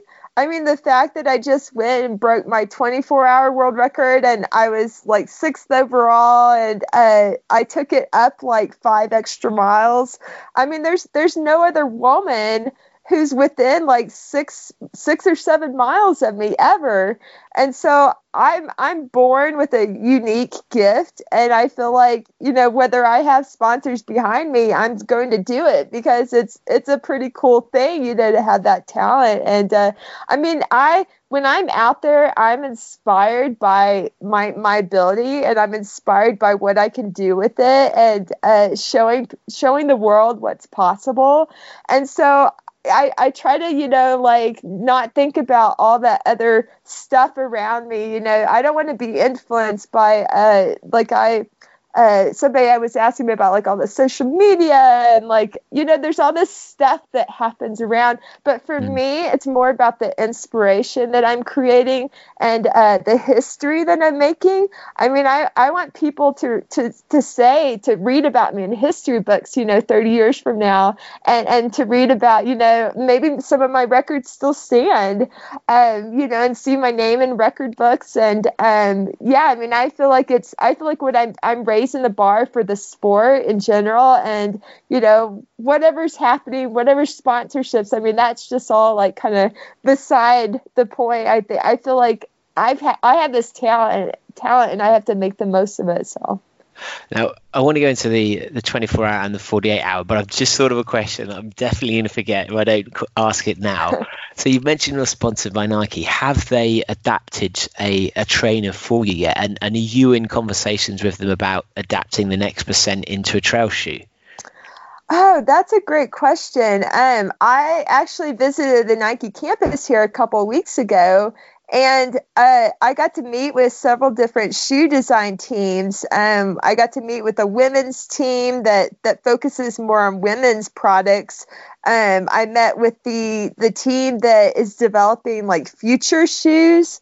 Uh, so like you know the with the the Kipchoge shoe that he just wore for his uh, mm. breaking two, um, so I got to meet with that team, and then I got to meet with the trail team, and uh, so so they were picking my brain on you know what I liked and didn't like about the shoes, and uh, I think I did mention to them I'm I'm like could you take the Vaporfly and put like you know waffle sole on it, um, and so so yeah I actually ended up because uh, I wanted to have it down in text I ended up writing a, a long email and and broke it down like each shoe you know what I would like to see um, for the future so uh, I mean, I can't reveal what they're working on, but uh, but yeah, I mean, I, I think that they really value the athlete input, and so it's really cool to meet with them and to to give them. Uh, for, for somebody like me who runs a lot, you know, and runs um, on road versus trail, uh, you know, I'm able to tell them a lot to to uh, to try and improve the shoes to meet my personal needs. So, and are there because most people who are sponsors or who are you know very good trail runners, they don't tend to be someone like Nike. They tend to be an innovator, or, you know, an on or um, something that is very focused on trail. Are there any other are there any big names who are sponsored by Nike as well in trail running that you can think of? Uh, yeah. I mean, there's we have a whole Nike trail team. Um, the actually the guy who won the TDS race at UTMB, uh, he's sponsored by Nike Trail. Um, I think he's a Spanish guy. Um, I can't think of his name off the top of my head, mm. but um, but yeah, I mean, there's there's definitely like like I'm I'm probably the most versatile athlete on the mm. team, and most everybody else is more of a trail specialist. Um, so so yeah, we've got we've got most of the runners that run for Nike Trail are American athletes, but there are some international athletes as well. So just because if if they manage to, if you look at the supposed performance benefits of the uh, the Vaporfly and the next percent on road, if you manage to take that um, extend that uh, that benefit onto trail, then yeah. if you're if you're only in sixth place anyway in the in a 24 hour, that that in itself could be a significant enough advantage over your competitors who aren't Nike that that could be enough potentially to yeah. see you taking on the men for podiums. that that would be pretty darn exciting. Um, I I will have to reach out to them and um, again and you know see if it is possible just to change the outsole of the Vaporfly. Um, I mean I've I've actually worn them on like pretty tame trails. So you know something a trail that's like not very technical, like they're actually not that bad. I guess it would be if it if the course got like wet or something like that, that you might need a little bit of a grippier uh, waffle type of sole. Um, but yeah, I mean, my my actually, I should mention my husband Connor is a wear tester for Nike, so uh, he's bringing home various shoes, uh, you know, and so I kind of get to see what they're thinking for the future. But um, yeah, I mean, it would be really incredible to to even if Nike could just take the Vaporfly that you know is currently out and put like a waffle sole on it um, you know that that might be the the solution to you know get the Vaporfly trail shoe or whatever. So, and and when you have done those those couple of practices in the Vaporfly, is does it change your balance significantly on things like downhill? That it's actually a different way of running, or is it possible to just use uh, exactly the same style and, and, and just get the benefit without any other issues? Yeah, I mean, I I wouldn't say that I've used the Vaporfly on a whole lot of like technical trails before, uh, but that would be really interesting, I guess. Um, I mean, I like I I had the Vaporfly when I was over in Ireland, and um, I happened I had actually started the run as a road run, and then I realized I was like near some technical trails, and like I tried to like go off off road and uh, get on the trails, and then I realized like, oh wow, these feel pretty good, like you know. So I, I I mean I can't I can't say that I have a lot of experience doing the Vaporfly on technical trail, but it, it it's an intriguing thought, you know. So now onto the 24 record, and I, I, had no idea about the 48 hour record, so we can just put that together in this because I, I think a lot of my questions towards the 24 will then be, um, you know, adapted to will these things change with 48 hours? But um, I mean, firstly, when you published on Facebook about your number of toilet stops, your sleep breaks, and yeah. A couple of pukes, um, like how much of that was planned? Uh, yeah, so not not at all, really. Uh, I mean, I I know that going into a 24 hour race that there's going to be challenges the entire time, and uh, so I I go into the race like accepting before the race that it's not going to be a perfect race. Like it's just not possible to have a perfect 24 hour race. So I, you know, I I, I train my brain basically, you know, in training and thinking about like what I'm going to experience at different time points and how I'm going to handle that. And I didn't expect to have all these GI issues that I had.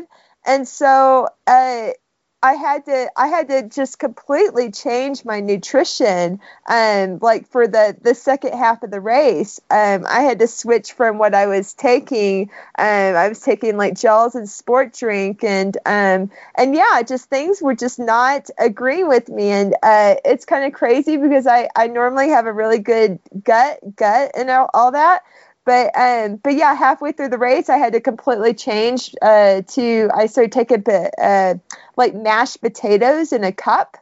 Uh, that was kind of like a slurry that I could like uh, you know gulp down, kind of like a smoothie uh, type thing. And was, then was I that, was, did that just happen to be on hand, or was that something you you knew could work for you as a fallback?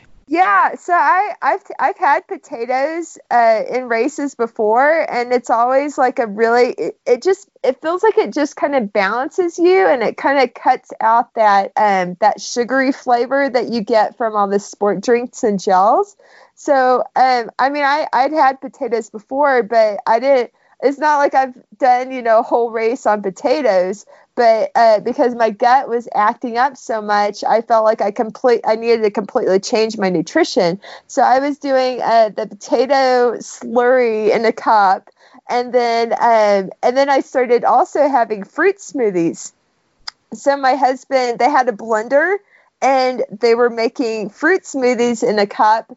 So I was I was alternating alternating either having uh, the potatoes or the fruit smoothie. So and and if you because you've I know you've obviously done 24 hours before. Had you got through the whole of that on just sugar, essentially? Yeah, yeah. So uh, my first 24 hour record a year ago, I took 44 gels. Uh, I took 44 gels and uh, and then a bunch of sport drink and some potatoes and a taco and a beer and like um so yeah like I I I felt like I felt like when you're going for 24 hours that at some point you have to take in more calories mm. and so I was trying to I was I I'll have to I've still got to get my formula figured out but I was trying to take in more calories. And uh, just what I was taking wasn't agreeing with me. And um and yeah I mean once it's kind of bad because once you get once you get a hyperactive gut like your gut your gut is like moving and like not settling well with what you're taking that it's kind of hard to get your gut to calm down mm. and so when once i went to the potatoes and the fruit smoothie and it seemed like it got my gut to to calm down a bit um that that I was okay. So so I mean it, that I mean that's part of being an ultra runner is you know you sometimes you do go through gut issues and you just have to figure out how to troubleshoot it. So and are you are you thinking of a different strategy of 48 hours then? Uh, yeah. So I mean, we we kind of we kind of like have an idea of like you know what what went wrong and like you know maybe I need to go back to like what I was taking and um. But I just know that at some point when you're going, you know, 24 or 48 hours, that you just need more calories. And so I just I just have to plan. I just have to figure now that I've kind of experimented with more foods that I kind of know that you know potatoes and fruit smoothie is something that I could go to you know as more of a, a whole food besides taking you know 44 gels or whatever. Mm. Uh, and so so yeah, I mean it's kind of one of this it's kind of more of a trial and error and just like getting the experience of okay well this worked for me. I know that that might work for 48 hours you know. Um, so I think I think at some point, like the further you go, the more you have to take in solid type of foods. That it can't just be gels. Uh, that you have to kind of supplement with other things, because otherwise, like uh, I mean, it, it's it's just crazy. Like you're going, the further you go, the more you realize I need more calories. I need like more wholesome type of food. So. And are you, are you taking on any proteins? Because I'd have thought, I, don't know at all, but I'd have thought something like 48 hours, you're going to, I mean, you use protein throughout when you're fueling. It's just you don't use as much as carbs and things. But are you going to have yeah. to start doing the maths on that? Yeah, yeah. So I I've done a lot of research on uh, Yanis Kouros, who holds a bunch of the men's records, and like he he pretty much he's gone up to like a thousand miles and like the six day type races and he has just taken like straight up carbs uh, I think he like hardly had any protein uh, when he's done like the six day world record. Um, so I don't know. It's going to be interesting also because I'm a woman and like someone of my ability you know that's a really high caliber type of woman hasn't really done the the really really long ultra stuff mm. and so i'm going to have to be like in tune with my body and what i feel like i need and the way that i'm viewing the 48 hour record that i'm going to be going for is maybe i need to have like three meals you know like like a typical day like maybe I need to treat it like, you know, breakfast, lunch, dinner, but then like in between all that, like be taking gels, you know. And so so yeah, I mean maybe I need to have like a, a taco for lunch or you know a sandwich for dinner or something like that. Uh, but then I'm supplementing in between that with all the gels and sport drinks. So and, and did you do anything like fat adaptation in the the build up to the run, or do you have a standard kind of diet throughout your training? Yeah, that's a great question. Because um, I I've I've had a lot of discussions with people. Um, I don't do anything special with my diet or my training. Um, I always eat before my morning runs. I have never done a fasted morning run ever. Uh, I like to eat food.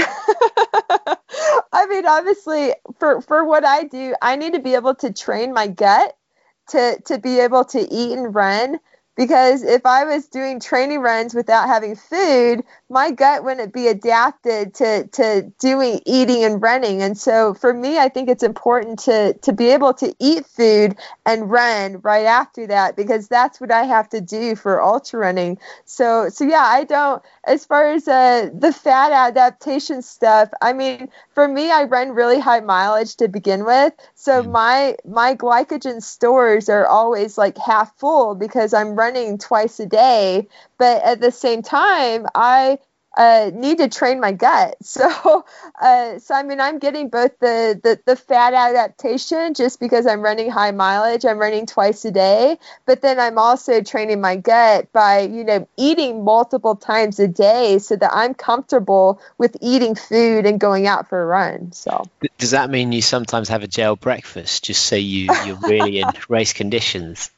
Yeah, yeah, I definitely uh, practice my my gel uh, fueling. Uh, I usually do my gels like on my workout days and uh, some of my hard long runs that I do. So I definitely practice like taking a couple gels uh, to be comfortable with that. But I mean, when I went ran 24 hours with 44 gels, I mean that's something that I can't practice. You know, it's like you just go and do it. And um, but but I mean, you the, as far as the science of knowing, like you know, how much your gut can tolerate. Um, I mean, the science says that you can take in 60 to 90 grams of carbohydrates per hour. And so I use that kind of as the formula of, okay, you know, I can take in, you know, maybe start out with 60 to 75 grams of carbohydrates per hour. And then if I feel like I need more carbohydrates on top of that, that's when I start taking, you know, like a potato uh, or a taco or, you know, other, other things. So. And um, so then what was the big difference then between the last 24 hour and this one because the you know the performance was, was substantially better. Oh yeah. Yeah uh, i definitely like my first 24 hours i mean i think that there's a learning curve and um, just kind of knowing what your body's going to experience during a whole day.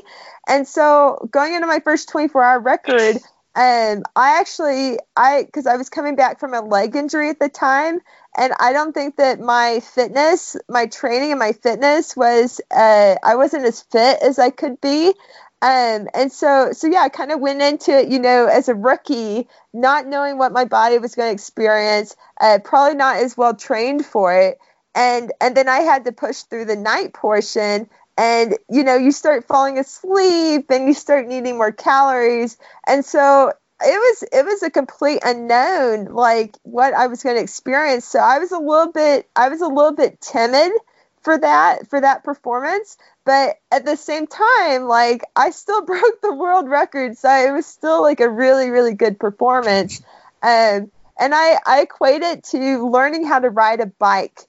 So your first time to ride a bike, you know, might be like a little bit wobbly and stuff, but then as you get more experience, you learn how to to take off on the bike. And so going into my second 24-hour record um, at the the World Championship, I I felt like I was able to train. Uh, I was able to train and get myself a lot fitter for it.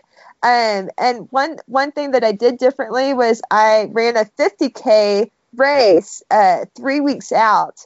And so that was kind of like my last like long run that I did was like flat out or yeah uh, I, I actually ran it at about 80% effort and so I wasn't running at full effort um, but I I kind of used that as like to get my my body to get my legs like used to uh, race going doing a race and mm. so I I felt like that was that was hugely beneficial uh, to preventing cramping. I felt like the difference maker for me at the World Championship was I did this 50k race uh, three weeks out, and so I felt like it kind of beat my legs up uh, before the race, so that when I went into the 24-hour World Championship, I had less cramping, um, and I was able to work through the night portion uh, quite a bit better. Um, and so I had all these things, you know, all this GI issues and uh, trying to work through. I puked a couple times, but I felt like I had more confidence um, to push through that night portion, uh, just knowing what I was going to experience. So, and, and were those kind of seven, eight breaks for the toilet and, and being sick twice? Was that all down to the GI issue then? Yeah, uh, I mean, whatever whatever I was taking, like it just wasn't agreeing with my gut and um, I just knew like it just whatever I was doing was not working, and and we just needed to have the the the confidence and uh, you know be able to to find something to help uh, you know supplement what I was taking and try to get my gut to to settle down. So when they when I told them to to get me some potatoes, uh, I felt better, and so I kind of said, okay, let's stick with the potatoes and uh, so yeah, that that was pretty much what I stuck with, and uh, yeah, it kept me going. And the, the two sleeps because I well instinctively I've been told by people. Well, I've never done a 24 hour run, but that you don't necessarily need them. So was that part of your plan? Uh, so I kind of I, I like I hadn't done any sort of power naps in my first 24 hour world record, and so it was it was kind of one of those things where I I had mentally prepared myself. Okay, what if I get tired? What if I feel like I need to lay down? And uh, and I've actually done a lot of training like at nighttime where uh, there's there's been moments during my late night training runs where I felt like I just wanted to lay down on the ground and look up at the sky. And uh, I know that sounds crazy, but I mean, when you're going those long distances, you just hit a point where your brain just gets fatigued and you just like want to lay down and close your eyes for a bit and uh, kind of meditate for a couple minutes and then get off the table and then get going. So yeah, I, for the for the 24 hour world championship, I had a couple of those moments where I felt like I wanted to lay on the table and just close my eyes and kind of meditate. And then it was incredible because I was able to pop off the table after that and get myself back going and I felt fresh like even just a couple minutes, you know, like a power nap for a couple minutes, I was able to get off the table and get back out there. So. And had you gone in there thinking, telling uh, Connor, "Wake me up in two minutes if I fall asleep," or were you l- letting your body tell you? Yeah, I I think I just kind of let my body tell me, but uh, I mean, there were people coming over being like, "Okay, Camille, you got to get up."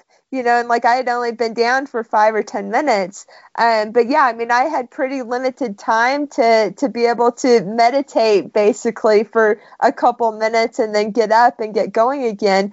But I mean, I I I kind of prepared myself that this might happen, and so uh, it was pretty cool for me that I I was able to get the rest that I needed just in a couple minutes and to get up um, and, and knowing you know that 48 hours is going to be you know twice as much of that um, so I feel like I I have the confidence that I can take a power nap and I can get up and I can get back going and uh, yeah I mean it's just it's a cool part of the sport and uh, being able to do the multi-day stuff so. So do, do you think then you're you're going to be building factoring power naps into the race strategy? Um, oh, or- for sure. Yeah, I think it's uh, like I was just talking with one of my friends who does multi-day stuff, and he said he said it's one of those things where you just do it when your body feels like it needs it. So, uh, so yeah, I mean, I would imagine for 48 hours that I'm, I'm just gonna have to go with the flow of my body, and uh, when I feel like I need to lay down on a cot, uh, and then get myself back up and going again. And and how long are you going to tell Conor that you you're allowed to be out for? Because there potentially, if you leave it to what your body feels, you're going to wake up four hours later. Uh, I mean, yeah, I think I think we're gonna know that I, have got to be on a time crunch. Um, but but yeah, I mean, I obviously can't knock myself out for a couple hours because I need to I need to you know limit my power naps to a couple minutes. Um, so so yeah, I mean that's that's a huge part of you know having the crew that can uh, that can make sure that you know you're you're doing everything in a timely fashion. So. And then in terms of pacing, then because the you know 24 hour you've got experience of and even before you'd done your first 24 hour you'd done 100 mile which is kind of edging towards that? Are you have you got a pace in mind? And have you got a target time in mind already? Uh, I kind of have the mindset of what I did for the 24 hours that I'm going to run at about 65 to 70% effort, which for me is an easy run pace and then I'm just going to have to deal with all these, you know, troubleshooting all these GI issues or uh, power naps or uh, taking food. So I mean, you you lose a certain amount of time just because you have to attend to your body's needs. But when I'm actually running, I'm going to focus on hitting about 65 to 70 percent effort. So. And and you you mentioned that's similar to the 24 hour pace, or was is that more um, 70 75 percent? Yeah, so so for 24 hours, I was trying to hit uh, 65 to 70 percent of max heart rate effort, um, and so that's what I concentrated on. So for, for going for 48 hours or six days or longer, um, I'm going to have that same mindset of trying to run at that 65 to 70 percent effort. Interesting. And as and is is that because of something you've found out, or because my my instinct would be that you you need to get start slower, but do you think it's going to be the other factors that limit you? It's not actually going to be the pace. Yeah, uh, I mean, you know, you got to think about like you're going to have mental fatigue, and your your gut being able to process enough calories to fuel your body, and then also the physical fatigue. And my your muscles, I mean, it's like your muscles go into a rigor mortis type state where uh, it's like you're almost dead, like your legs are dead. And so, uh, in my, I've got to have that that that thought in my head, you know, to tell my legs to keep going. And so, in my mind, I'm going to be thinking about what does 65 to 70 percent effort feel like you know, and, and trying to push myself uh, to concentrate on that sort of effort and that sort of pace. So I would imagine that my pace is going to get quite a bit slower, but in, I've got to have something to concentrate on in my mind and and thinking, you know, what does my 65 to 70 percent effort feel like? And so that's that's kind of like what I what I think about in my head to keep myself going. So do you think in theory that well not even in theory, do you think potentially you might break the twenty four hour record again while doing the forty eight hour?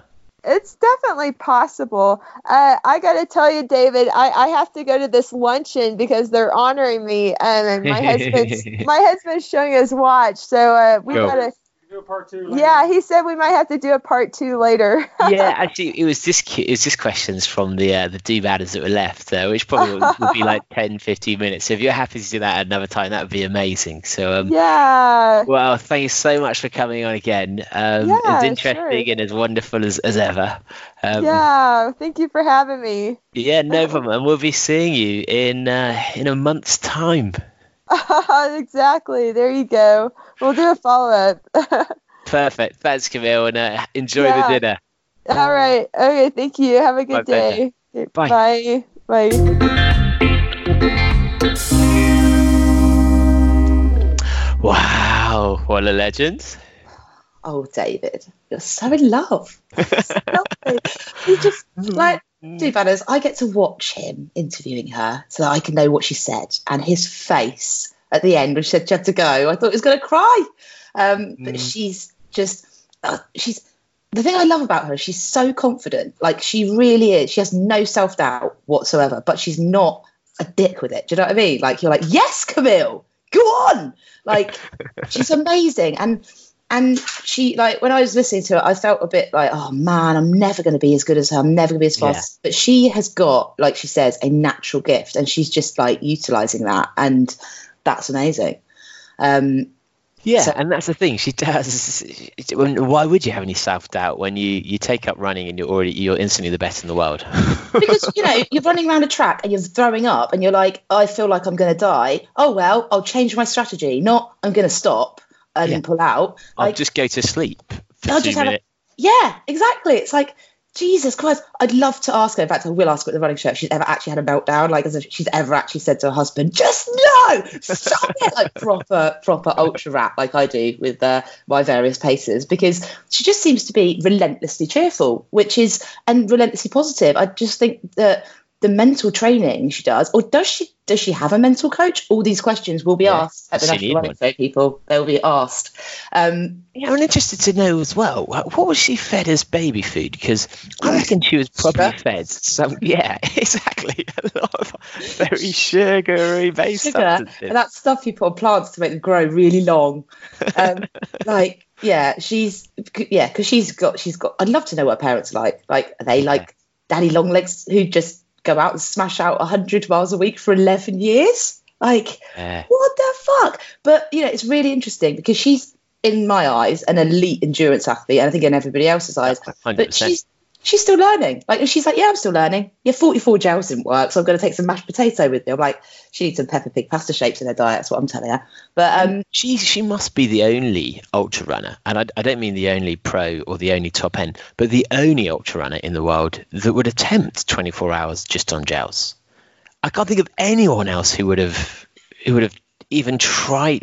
Maybe back in the like the early 90s when the very first Lucozade gel or whatever it was came out, someone might have done that once and no one else then did. But the fact that she's so alright with them that she just like fine, let's just do it. Again. It'd be interesting if she hadn't had that running on 24, whether she'd have gone for 48 hours just on gels. Oh, look, that actually makes me want to throw up. Thought of that makes me want to throw up. But it's the other thing is, you know, we're talking about sponsorship and how and the struggle and all that sort of stuff.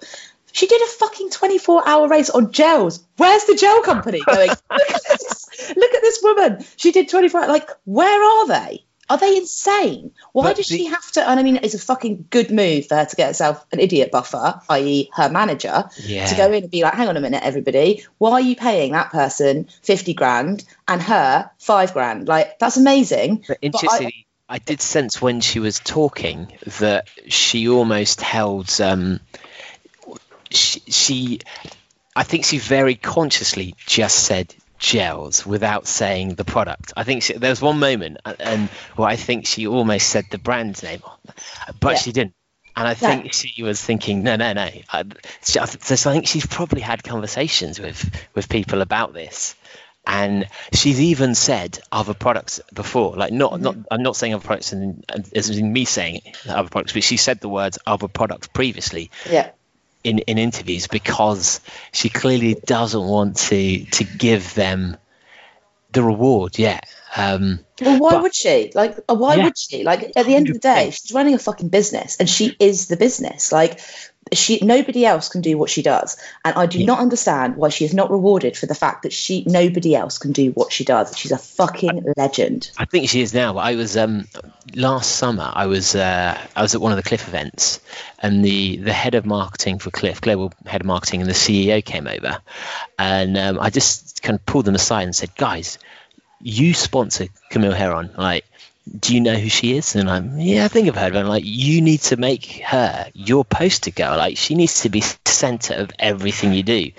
And um, and they kind of made these. They wrote it down and all of this. And I kind of like gave them this look of like, "Don't make me come back to you about this." Um, so it's crazy when if you're a gel company, half your the, the trouble with, with ultra runners is that they don't use gels No. from the point of view of a gel company. That's why I use, you know, that's why I like Clif because they're shot blocks because I do like using those.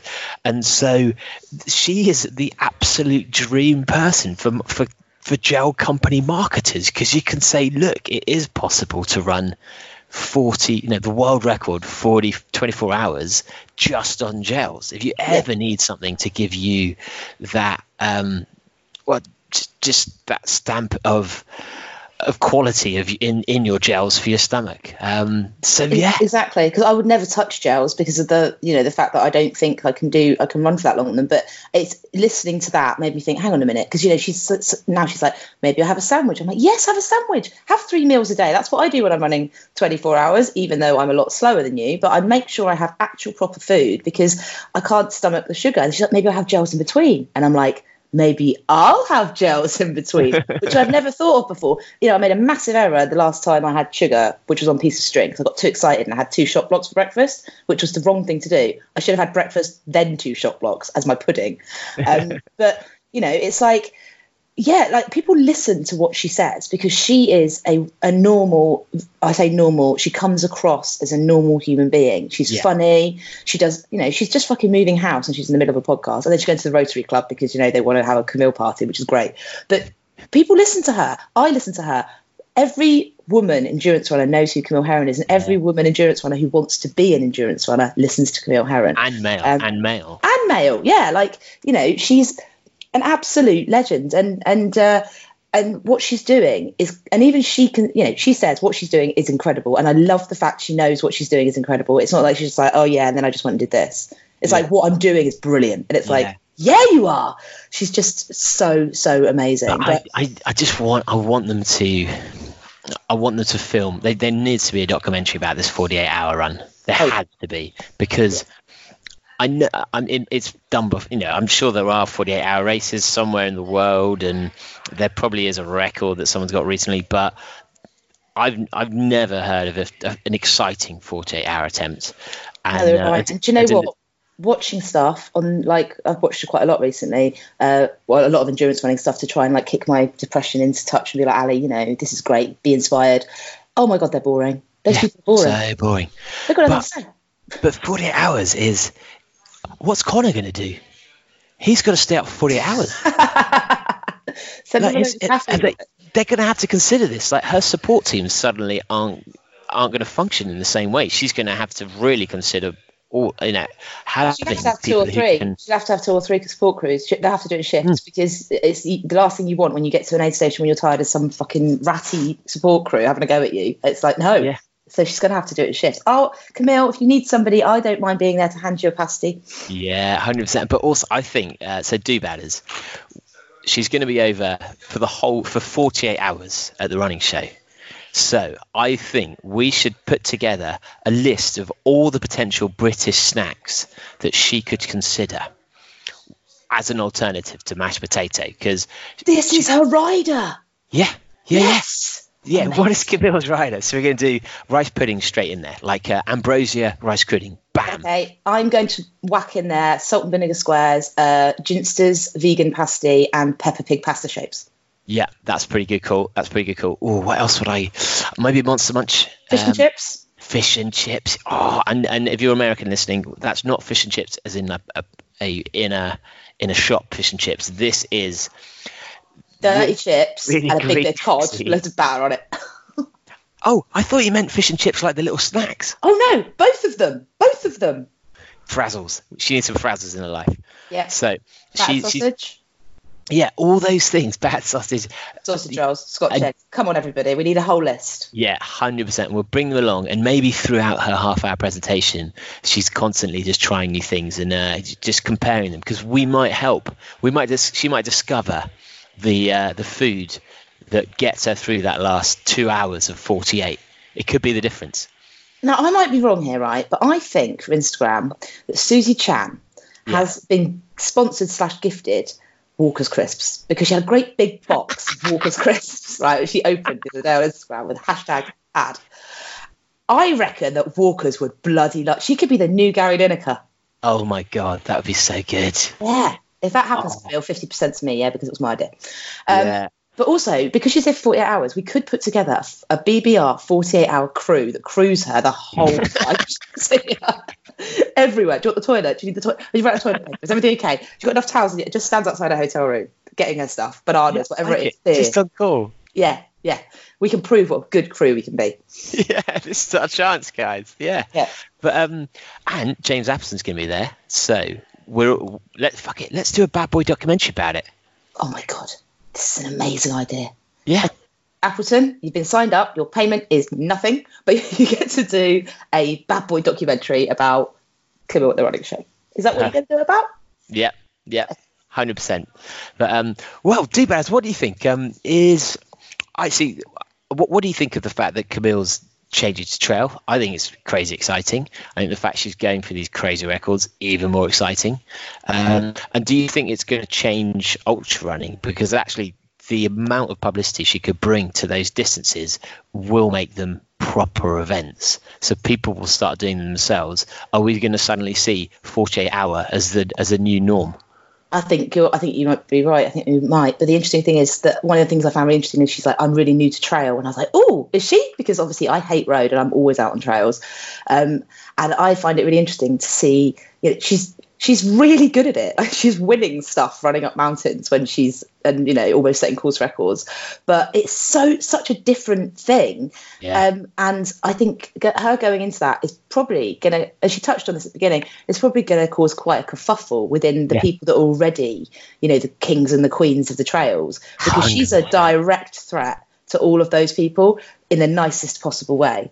And I think that if she stays fit and if she stays focused, which she is both, she can fucking just smash everything. But obviously, the most interesting thing will be when is she doing Barkley? When? I I I I'm more interested, excited about the uh, Big's backyard Oh yeah, That's she's the definitely one. doing that, isn't she?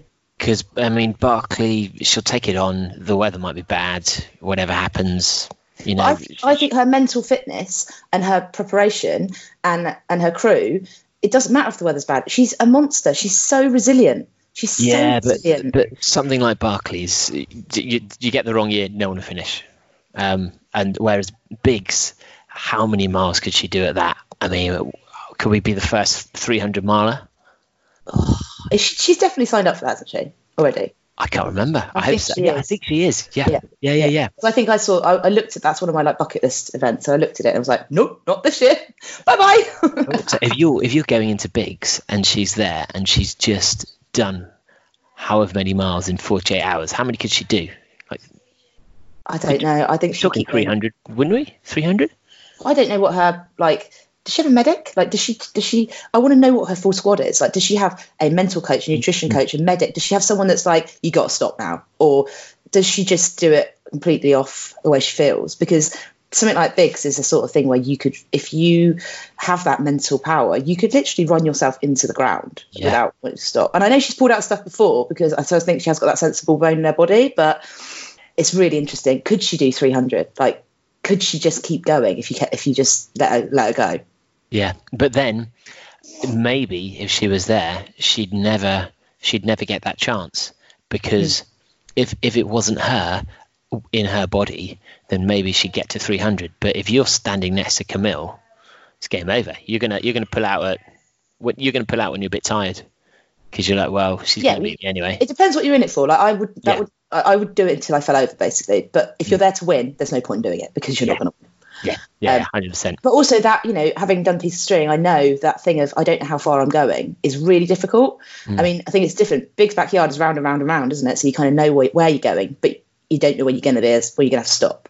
Um, Yeah. But but having that capability to be able to keep going when you don't know when you're going to have to stop is pretty immense and, And- really tough. And the fact that that, she's you. Yeah. Like, would you get would you get um, Zach Bitter doing bigs? Would you get Jim No. Walmsley doing bigs? Would you get. Kilian doing bigs? No, yeah, exactly. Because they're men and they can't, and because they want to win.